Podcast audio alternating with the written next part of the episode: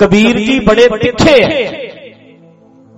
ਹਰ ਗੱਲ ਉਹ ਤਰਕ ਨਾਲ ਕਰਦੇ ਆ ਉਸ ਤੋਂ ਬਾਅਦ ਸ਼ਰਧਾ ਵੀ ਬੜੀ ਹੈ ਕਮਾਲ ਦੀ ਗੱਲ। ਹੈ ਹਰ ਬੰਦੇ ਵਿੱਚ ਸ਼ਰਧਾ ਹੋਣੀ ਚਾਹੀਦੀ ਹੈ ਮੈਂ ਬੋਲਿਆ ਕੀ ਹੈ ਬੋਲੋ ਜਰਾ। ਹਰ ਬੰਦੇ ਵਿੱਚ ਸ਼ਰਧਾ ਹੋਣੀ ਚਾਹੀਦੀ ਹੈ ਪਰ ਤੁਹਾਡੀ ਸ਼ਰਧਾ ਦੀ ਸੋਧ ਤਰਕ ਨਾਲ ਹੋਣੀ ਚਾਹੀਦੀ ਹੈ ਆਪਣੀ ਸ਼ਰਧਾ ਨੂੰ ਸੋਧਾ ਲਾਉਣਾ ਪੈਂਦਾ। ਨਿਹੰਗ ਸਿੰਘ ਕਹਿੰਦੇ ਹੁੰਦੇ ਆ, ਬਰਤਨਾਂ ਨੂੰ ਸੋਧਾ ਲਾਉਣਾ ਸਰਬ ਲੋਹ ਦੇ ਭਾਂਡਿਆਂ ਨੂੰ ਸੋਧਣਾ, ਸਾਫ਼ ਕਰਨਾ। ਕਿਸੇ ਕਿਸੇ ਚੀਜ਼ ਨੂੰ ਚੰਗੀ ਤਰ੍ਹਾਂ ਪੋਲਿਸ਼ ਕਰਨਾ ਪੈਂਦਾ, ਸਾਫ਼ ਕਰਨਾ ਪੈਂਦਾ। ਤੇ ਸ਼ਰਧਾ ਨੂੰ ਸੋਧਣਾ ਪੈਂਦਾ, ਪਿਆਰਿਓ। ਆਪਣੀ ਸ਼ਰਧਾ ਨੂੰ ਚੰਗੀ ਤਰ੍ਹਾਂ ਸੋਧ ਲਈ ਤੇ ਸੋਧੀ ਕਾਦੇ ਨਾਲ? ਤਰਕ ਨਾਲ। ਤਰਕ ਕਰ ਕਰਕੇ ਕਰ ਕਰਕੇ ਤੁਹਾਡੀ ਸ਼ਰਧਾ ਜਿਹੜੀ ਹੈ ਨਾ, ਫਿਰ ਐ ਸਾਫ਼ ਹੋ ਜਾਂਦੀ ਹੈ। ਸਵਾਲ ਕਰੋ। ਆ ਗਲਤ ਹੈ ਆ ਠੀਕ ਨਹੀਂ ਆ ਠੀਕ ਨਹੀਂ। ਵੇਖੋ ਨਾ, ਆਪਾਂ ਬੀਜਣਾ ਹੈ ਕੁਝ ਅੰਦਰ ਪਏ ਆ ਰੋੜੇ, ਕੰਕੜ ਪਏ ਆ ਤੇ ਬੀਜਣ ਤੋਂ ਪਹਿਲਾਂ ਕੀ ਕੰਕੜ ਚੁਗਣੇ ਨਹੀਂ ਪੈਣਗੇ? ਪੱਥਰ ਚੁਗਣੇ ਨਹੀਂ ਪੈਣਗੇ? ਪੱਥਰਾਂ ਨੂੰ ਚੁਗਣਾ, ਕੰਕੜਾਂ ਨੂੰ ਚੁਗਣਾ, ਫਿਰ ਫਸਲ ਬੀਜਣੀ।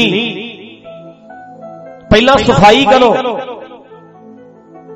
ਫਿਰ ਬੀਜਿਓ ਜੋ ਬੀਜਣਾ।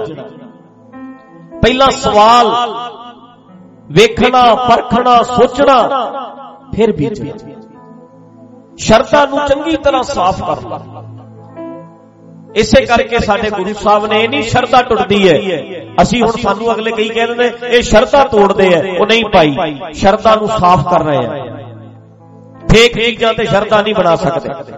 ਥਾਂ ਥਾਂ ਤੇ ਮੱਥੇ ਟੇਕਦੇ ਰਹੀਏ, ਸਾਥੋਂ ਇਹ ਸ਼ਰਧਾ ਨਹੀਂ। ਇਹ ਕੋਈ ਸ਼ਰਧਾ ਨਹੀਂ ਹੁੰਦੀ। ਇਹ ਫੇਕ ਹੈ। ਇਹ ਗਲਤ ਅਸੀਂ ਸੱਚ ਲੱਭਣਾ ਹੈ ਤੇ ਸੱਚ ਦਾ ਰਾਹ ਤਰਕ ਦਾ ਰਾਹ ਹੈ। ਤਰਕ ਦੇ ਰਾਹ ਤੇ ਚੱਲਦੇ ਆ ਚੱਲਦੇ ਆ ਸੱਚ ਤੱਕ ਪਹੁੰਚੋਗੇ। ਜਿਹੜੇ ਕਹਿੰਦੇ ਸ਼ਰਧਾ ਰੱਖੋ, ਸਵਾਲ ਨਾ ਕਰੋ, ਤਰਕ ਨਾ ਕਰੋ, ਇਹ ਬੰਦਾ ਸਾਨੂੰ ਫਸਾਉਣਾ ਚਾਹੁੰਦਾ ਹੈ। ਮੈਨੂੰ ਜਵਾਬ ਦਿਓ, ਜਰਾ ਜਵਾਬ ਦਿਓ। ਗੱਡੀ ਹੈ 3 ਲੱਖ ਦੀ। ਤੁਹਾਨੂੰ ਪਤਾ ਹੈ ਇਹਦੀ ਮਾਰਕੀਟ ਵੈਲਿਊ 3 ਲੱਖ ਹੈ। ਤੇ ਤੁਹਾਨੂੰ ਪਤਾ ਲੱਗਿਆ ਵੀ ਗੱਡੀ ਇਹ 2017 ਮਾਡਲ ਤੇ ਦੇ ਰਿਹਾ 1 ਲੱਖ ਰੁਪਏ ਦੀ। ਅੱਖਾਂ ਬੰਦ ਕਰਕੇ ਲੈ ਲਓਗੇ ਕਿ ਡਾਊਟ ਕਰੋਗੇ ਵੀ ਐ ਕਿਵੇਂ ਹੈ 3 ਦੀ ਲੱਖ ਦੀ ਦੇਈ ਜਾਂਦਾ। ਸਵਾਲ ਨਹੀਂ ਆਊਗਾ। ਅੱਛਾ ਇਹ ਤਰਕ। ਇਹ ਸਵਾਲ ਕਰਨ ਕਰਕੇ ਤੁਸੀਂ ਫਿਰ ਸੋਚਿਆ ਵੀ ਲੱਖ ਦੀ ਕਿਉਂ ਛੱਡੀ ਜਾਂਦਾ? ਗੱਡੀ ਤੇ 3 ਲੱਖ ਦੀ ਤੁਸੀਂ ਸੋਚਦੇ ਆ ਸੋਚਦੇ ਆ ਸੋਚਦੇ ਆ ਕਿੱਥੇ ਪਹੁੰਚੇ? ਕਿੱਥੇ ਪਹੁੰਚੇ? ਇਹਦੇ ਤੇ ਕਾਗਜ਼ੀ ਪੂਰੇ ਨਹੀਂ। ਤਰਕ ਦਾ ਰਾਹ ਫੜਿਆ, ਸੱਚ ਤੱਕ ਪਹੁੰਚ ਗਏ। ਤੇ ਜੇ ਸ਼ਰਧਾ ਰੱਖ ਲੈਂਦੇ, ਵੀ ਅੱਖਾਂ ਬੰਦ ਕਰਕੇ ਭਰੋਸਾ ਕਰ ਲੋ ਤੇ ਰਗੜੇ ਗਏ ਸੀ। ਅਗਲਾ ਲੱਖ ਰੁਪਏ ਦੀ ਗੱਡੀ ਸਾਡੇ ਮੜ ਦਿੰਦਾ, ਤੇ ਪੇਪਰ ਕੋਈ ਹੁੰਦਾ ਹੀ ਨਾ। ਉਹਦੇ ਆ ਕੇ ਫੜ ਕੇ ਲੈ ਜਾਂਦੇ ਅਗਲੇ। ਗੱਡੀ ਐਕਸੀਡੈਂਟ ਵਾਲੀ ਹੁੰਦੀ ਜਾਂ ਬੰਦਾ ਮਾਰ ਕੇ ਆਈ ਹੁੰਦੀ ਜਾਂ ਕੁਝ ਹੋਰ ਚੱਕਰ ਪੈ ਜਾਂਦਾ, ਪਰ ਤਰਕ ਕਰਦਾ ਜਦੋਂ, ਕੱਪੜਾ ਖਰੀਦਣ ਵਾਸਤੇ ਜਾਂਦੇ ਆ। ਅਗਲਾ ਕਹਿੰਦਾ ਸੇਲ ਲੱਗੀ ਹੈ ਜੀ। ਤੇ ਜਿਹੜਾ ਕੱਪੜਾ 200 ਰੁਪਏ ਮੀਟਰ ਹੈ, ਉਹ ਤੁਹਾਨੂੰ 20 ਰੁਪਏ ਮੀਟਰ ਮਿਲੇ। ਫਿਰ ਸ਼ੱਕ ਨਹੀਂ ਪੈਂਦਾ ਵੀ ਐ ਕੀ ਗੱਲ ਲੱਗਦੀ ਕੋਈ ਵਿੱਚੋਂ।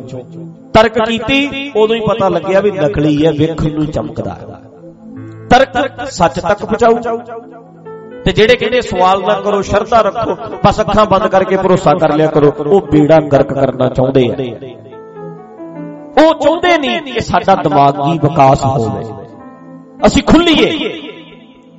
ਤਾਂ ਕਰਕੇ ਤਰਕ ਦਾ ਰਾਹ ਜਿਹੜਾ ਹੈ, ਇਹ ਸੱਚ ਤੱਕ ਲੈ ਕੇ ਜਾਂਦਾ ਹੈ। ਘਰ ਵਾਲੀ ਕਹਿੰਦੀ ਹੈ ਦੁਪਹਿਰੇ ਰਹਿਣ ਦਿਆ ਕਰ, ਛੱਡ ਪਰੇ ਨਾ ਹੀ ਆਇਆ ਕਰ। ਅਗਲਾ ਕਹਿੰਦਾ, ਘਰ ਵਾਲੀ, ਮੈਂ ਕਹਿੰਦਾ ਵੀ ਅੱਧਾ ਘੰਟਾ ਲੰਚ ਮੈਂ ਘਰੇ ਕਰਨ ਆਇਆ ਕਰੂੰ। ਇਹ ਟਾਲਦੀ ਕਿਉਂ ਆ ਮੈਨੂੰ? ਬਹਾਨਾ ਕਿਉਂ ਬਣਾਉਂਦੀ ਹੈ ਉਹ ਟਾਲਦੀ ਟਾਲਦੀ ਲੱਗ ਗਿਆ ਨਾ ਪਤਾ ਫਿਰ। ਹੁਣ ਘਰ ਵਾਲੀ ਕਹਿੰਦੀ, ਮੈਂ ਕਿਹਾ ਬੜਾ ਫੋਨ ਫੜਾਇਓ। ਚੱਲ ਛੱਡ ਪਰੇ ਕੋਡ ਕਿਉਂ ਨਹੀਂ ਦੱਸਦਾ? ਚੋਰੀ ਕਿਉਂ ਰੱਖਦਾ? ਉਹ ਕਰਦੀ ਨਾ ਤਰਕ। ਵੀ ਗੱਲ ਕੀ ਹੈ ਮੈਂ ਜਦੋਂ ਫੋਨ ਫੜਦੀ ਆ ਉਹਦੀ ਫੜ ਲੂ ਮੇਰੇ ਹੱਥ 'ਚ। ਇਹ ਗੱਲ ਕੀ ਹੈ? ਜਦੋਂ ਗੱਲ ਫੋਨ ਆਉਂਦਾ ਪਾਰ ਪਰੇ ਪਰੇ ਨੂੰ ਕਿਉਂ ਚਲੇ ਜਾਂਦਾ ਉੱਠ ਕੇ? ਚੰਗਾ ਭਲਾ ਇੱਥੇ। ਉਹ ਕੀਤਾ ਤਰਕ। ਫਿਰ ਉਹਦੋਂ ਪਤਾ ਲੱਗਿਆ ਨਾ ਵੀ ਕੋਈ ਜ਼ਿੰਦਗੀ ਵਿੱਚ ਹੋ ਰਿਹਾ ਹੈ। ਤਰਕ ਨੇ ਸੱਚ ਤੱਕ ਪਹੁੰਚਾ ਤੁਹਾਨੂੰ ਸਾਨੂੰ ਇੱਕ ਸਵਾਲ ਹੈ ਜਿਹੜਾ ਤਰਕ ਹੈ ਜਿਹੜਾ ਉਹ ਸੱਚ ਤੱਕ ਪਹੁੰਚਾਉਂਦਾ ਹੈ। ਤੇ ਜਿਹੜੇ ਬੰਦਿਆਂ ਨੇ ਝੂਠ ਬੋਲਣੇ ਹੁੰਦੇ ਆ, ਉਹ ਕਹਿੰਦੇ ਭਰੋਸਾ ਨਹੀਂ ਕਰਦੇ। ਵਿਸ਼ਵਾਸ ਕਰੋ, ਭਰੋਸਾ ਕਰੋ, ਸ਼ਰਧਾ ਕਰੋ, ਸ਼ਰਧਾ ਰੱਖੋ, ਸ਼ਰਧਾ ਦੇ ਨਾਂ ਤੇ ਸਾਡਾ ਬੇੜਾ ਗਰਕ ਕਰਦਾ। ਸ਼ਰਧਾ ਦੇ ਨਾਂ ਤੇ ਸਾਨੂੰ ਕਮਲੇ ਕਰਦਾ। ਮੈਂ ਫਿਰ ਦੁਬਾਰਾ ਸਵਾਲ ਕਰ ਰਿਹਾ, ਸ਼ਰਧਾ ਚਾਹੀਦੀ ਹੈ, ਬੇਨਤੀ ਕਰ ਰਿਹਾ ਕਿ ਸ਼ਰਧਾ ਚਾਹੀਦੀ ਹੈ, ਪਰ ਸ਼ਰਧਾ ਦਾ, ਸ਼ਰਧਾ ਨੂੰ ਸੋਧਣਾ ਅਸੀਂ ਤਰਕ ਨਾਲ। ਹੈ। ਜਦੋਂ ਤੁਸੀਂ ਨਾ ਸਾਰੇ ਸਵਾਲ ਕਰ ਲਓਗੇ, ਐ ਪੂਰੀ ਤਰ੍ਹਾਂ ਹੋ ਗਿਆ ਵੀ ਹਾਂ, ਸਹੀ ਮੈਂ ਬੰਦਾ ਵੇਖਿਆ। ਕਈ ਬੰਦਿਆਂ ਨੂੰ ਤੁਹਾਨੂੰ 5-5 ਸਾਲ ਪਰਖਣਾ ਪੈਂਦਾ। 10-10 ਸਾਲ ਲੱਗ ਜਾਂਦੇ ਐ ਫਿਰ ਲੱਗਦਾ ਵੀ ਯਾਰ ਇੱਥੇ ਵੀ ਠੀਕ ਸੀ, ਇੱਥੇ ਵੀ ਸੀ, ਇੱਥੇ ਵੀ ਸੀ। ਹੁਣ ਤੇ ਖੜਾ, ਬਸ ਖੜਾ। ਬੜਾ ਬੜਾ ਟਾਈਮ ਲੱਗ ਜਾਂਦਾ ਕਈ ਵਾਰੀ। ਕਈ ਮਸਲੇ ਜ਼ਿੰਦਗੀ ਦੇ ਵਿੱਚ ਆਉਂਦੇ ਐ ਕਈ ਦੁੱਖ ਸੁੱਖ ਆਉਂਦੇ ਐ ਪਰ ਬੰਦਾ ਵੇਖੇ।